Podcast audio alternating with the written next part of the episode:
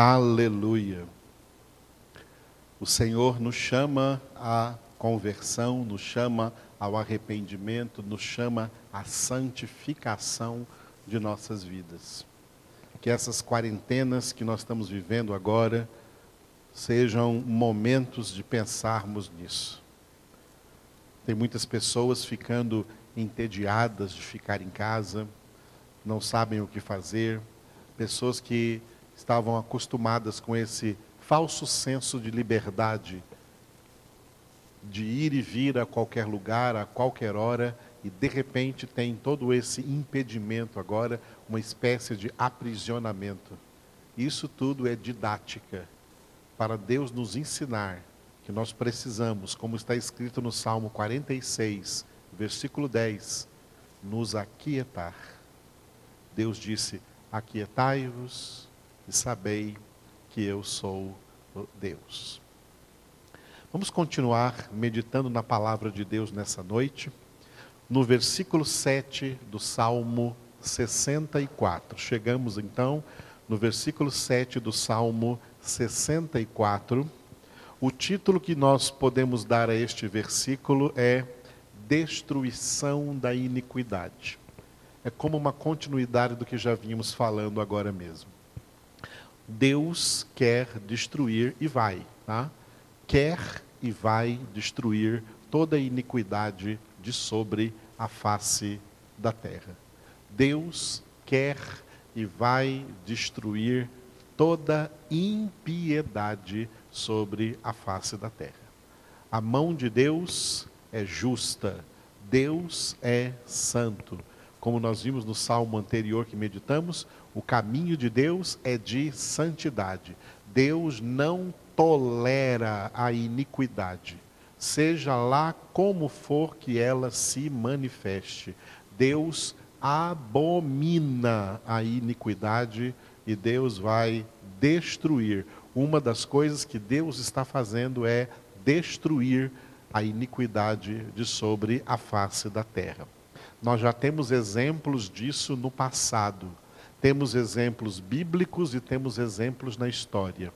Um dos grandes exemplos bíblicos foi como Deus destruiu duas cidades, Sodoma e Gomorra. Foram destruídas por causa da sua iniquidade, da sua perversão, da sua malignidade.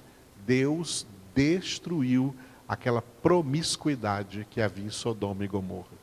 Mas o que havia em Sodoma e Gomorra hoje está espalhado por toda a face da terra.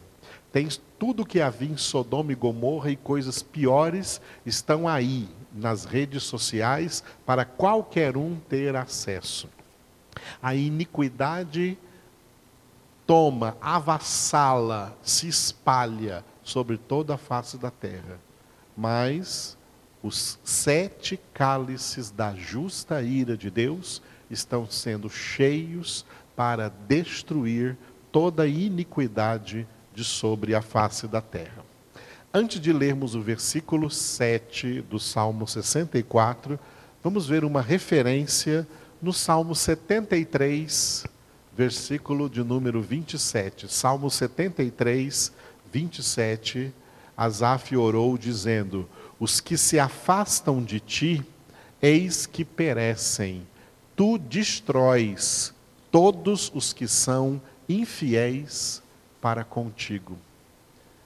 Que coisa forte, hein? Deus destrói os infiéis. Deus destrói os ímpios. Deus destrói a impiedade.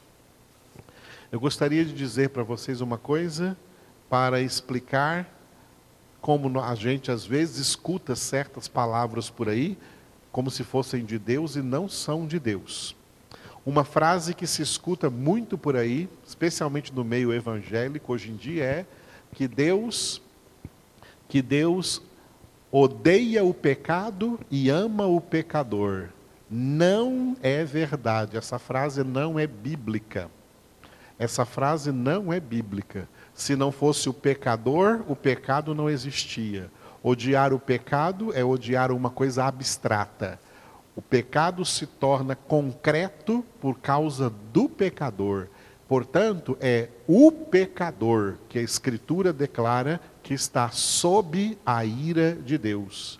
É o pecador que é chamado na Escritura de filhos da desobediência e filhos da ira. Em Efésios capítulo 2, versículos 2 e 3. Pode conferir nesses dois versículos que os pecadores, os ímpios, as pessoas que estão na prática da iniquidade, na prática da impiedade, não são chamados de filhos de Deus, são chamados de filhos da desobediência e chamados de filhos da ira, não de filhos do amor. Então, dizer que Deus ama o pecador e odeia o pecado, isso é história de carochinha, isso não existe. Deus odeia o pecador, porque se não fosse o pecador, não existiria o pecado. O pecado se torna concreto, se concretiza nos atos iníquos dos homens e Deus não aprova esses atos. Deus desaprova esses atos. Esses atos pecaminosos dos homens acionam a ira, a cólera justa de Deus contra eles. É por isso que diz no Apocalipse que quando chegar a ocasião de Deus derramar os seus sete cálices sobre a face da terra, imagina, irmãos, o que, que isso será. Porque se um vírus faz com a face da terra o que está sendo feito agora, quando Deus derramar os sete cálices da sua ira sobre a face de, da terra, sobre toda a humanidade, sobre todos os ímpios, para a destruição dos homens ímpios, como diz na Escritura. A palavra de Deus declara que esses homens ímpios vão pedir avalanche, vão olhar para os montes, para as montanhas, dizer: caiam sobre nós e escondam-nos da face daquele que está sentado no trono e da ira do cordeiro. Vão pedir para ser escondidos da ira de Deus. A ira de Deus é real. A ira de Deus é justa. A ira do homem nunca é justa. Por isso que está escrito assim: Irai-vos e não pequeis, não se ponha o sol sobre a vossa ira, não deis lugar ao diabo. E Tiago escreveu que a ira do homem não realiza a justiça de Deus, mas a ira de Deus é justa. O homem, se o homem agir de acordo com a sua ira, ele peca. Mas Deus, quando age de acordo com a sua ira, ele não peca. Deus é impecável. Deus não falha. Deus é justo em todas as suas ações. E nós já conhecemos fatos históricos registrados na Escritura e registrados na história da humanidade do que acontece quando Deus manifesta a sua ira. Quando Deus manifesta a sua ira, nós não vemos pecado sendo destruído, vemos homens pecadores sendo destruídos, homens pecadores sendo esmagados, homens pecadores sendo trucidados. Então, esse negócio de que Deus odeia o pecado e ama o pecador, isso é errado. Deus, sabe quem Deus ama? Deus ama os seus filhos. E sabe que filhos? Filhos obedientes, filhos que guardam a sua palavra. Foi Jesus quem disse isso em João 14, 23. Confira na sua Bíblia. João 14, 23. Se alguém me ama, guardará a minha palavra, e meu Pai o amará, e viremos para ele e faremos nele morada. Quem fica na iniquidade não espere amor de Deus. É a justa ira de Deus que se desencadeia sobre ele, porque Deus destrói todos quantos são infiéis para com ele. Vamos ver o versículo 7 do Salmo 64. Davi declarou assim: ó, Mas Deus desfere contra eles uma seta, de súbito se acharão feridos. Deus desfere. Davi está dizendo no contexto do Salmo 64, como Deus age com os pecadores que não se arrependem, como Deus age com os ímpios que se mantêm na sua impiedade, que se vangloriam da sua iniquidade. Deus desfere contra eles uma seta, tá? e de súbito se acharão feridos. A mão de Deus pesa contra pecadores. A única salvação de um pecador é Jesus Cristo. A única forma de sair de debaixo do peso condenatório e justo da ira de Deus, da mão de Deus, o único caminho é o caminho de santidade, é Jesus Cristo. Sem Cristo Jesus, fora de Cristo Jesus, estão debaixo da ira de Deus estão no alvo da ira de Deus alvo para Deus desferir contra eles uma seta, tá? e de súbito se acharão feridos. A Bíblia fala muito disso, viu, irmãos? Muita gente não lê Bíblia, a Bíblia fala muito sobre essas coisas. Tá? A Bíblia explica para nós e revela para nós a face de Deus e como Deus como Deus que ama a santidade, ele abomina a iniquidade. Portanto, ai dos iníquos, porque Deus desfere contra eles as suas setas. Última referência acerca disso, em Hebreus, eu coloquei aqui dois versículos da carta aos Hebreus, um no capítulo 10, versículo 31, e outro no capítulo 12, versículo 29, e montei aí nesse slide para você. Olha que o autor da carta aos Hebreus disse nesses dois versículos, 10, 31 e 12, 29. Horrível coisa é cair nas mãos do Deus vivo, porque o nosso Deus é fogo consumidor. Uma certa vez eu estava dando uma aula no seminário e falando sobre a justa ira de Deus, e uma pessoa levantou a mão eu ach, e falou assim: Eu achava que a ira de Deus só se manifestava no Antigo Testamento. Depois que Deus enviou Jesus, agora é só amor. Hebreus está no Novo Testamento. Isso aqui é palavra do Novo Testamento. Os sete cálices da ira de Deus estão no Apocalipse, o último livro do Novo Testamento.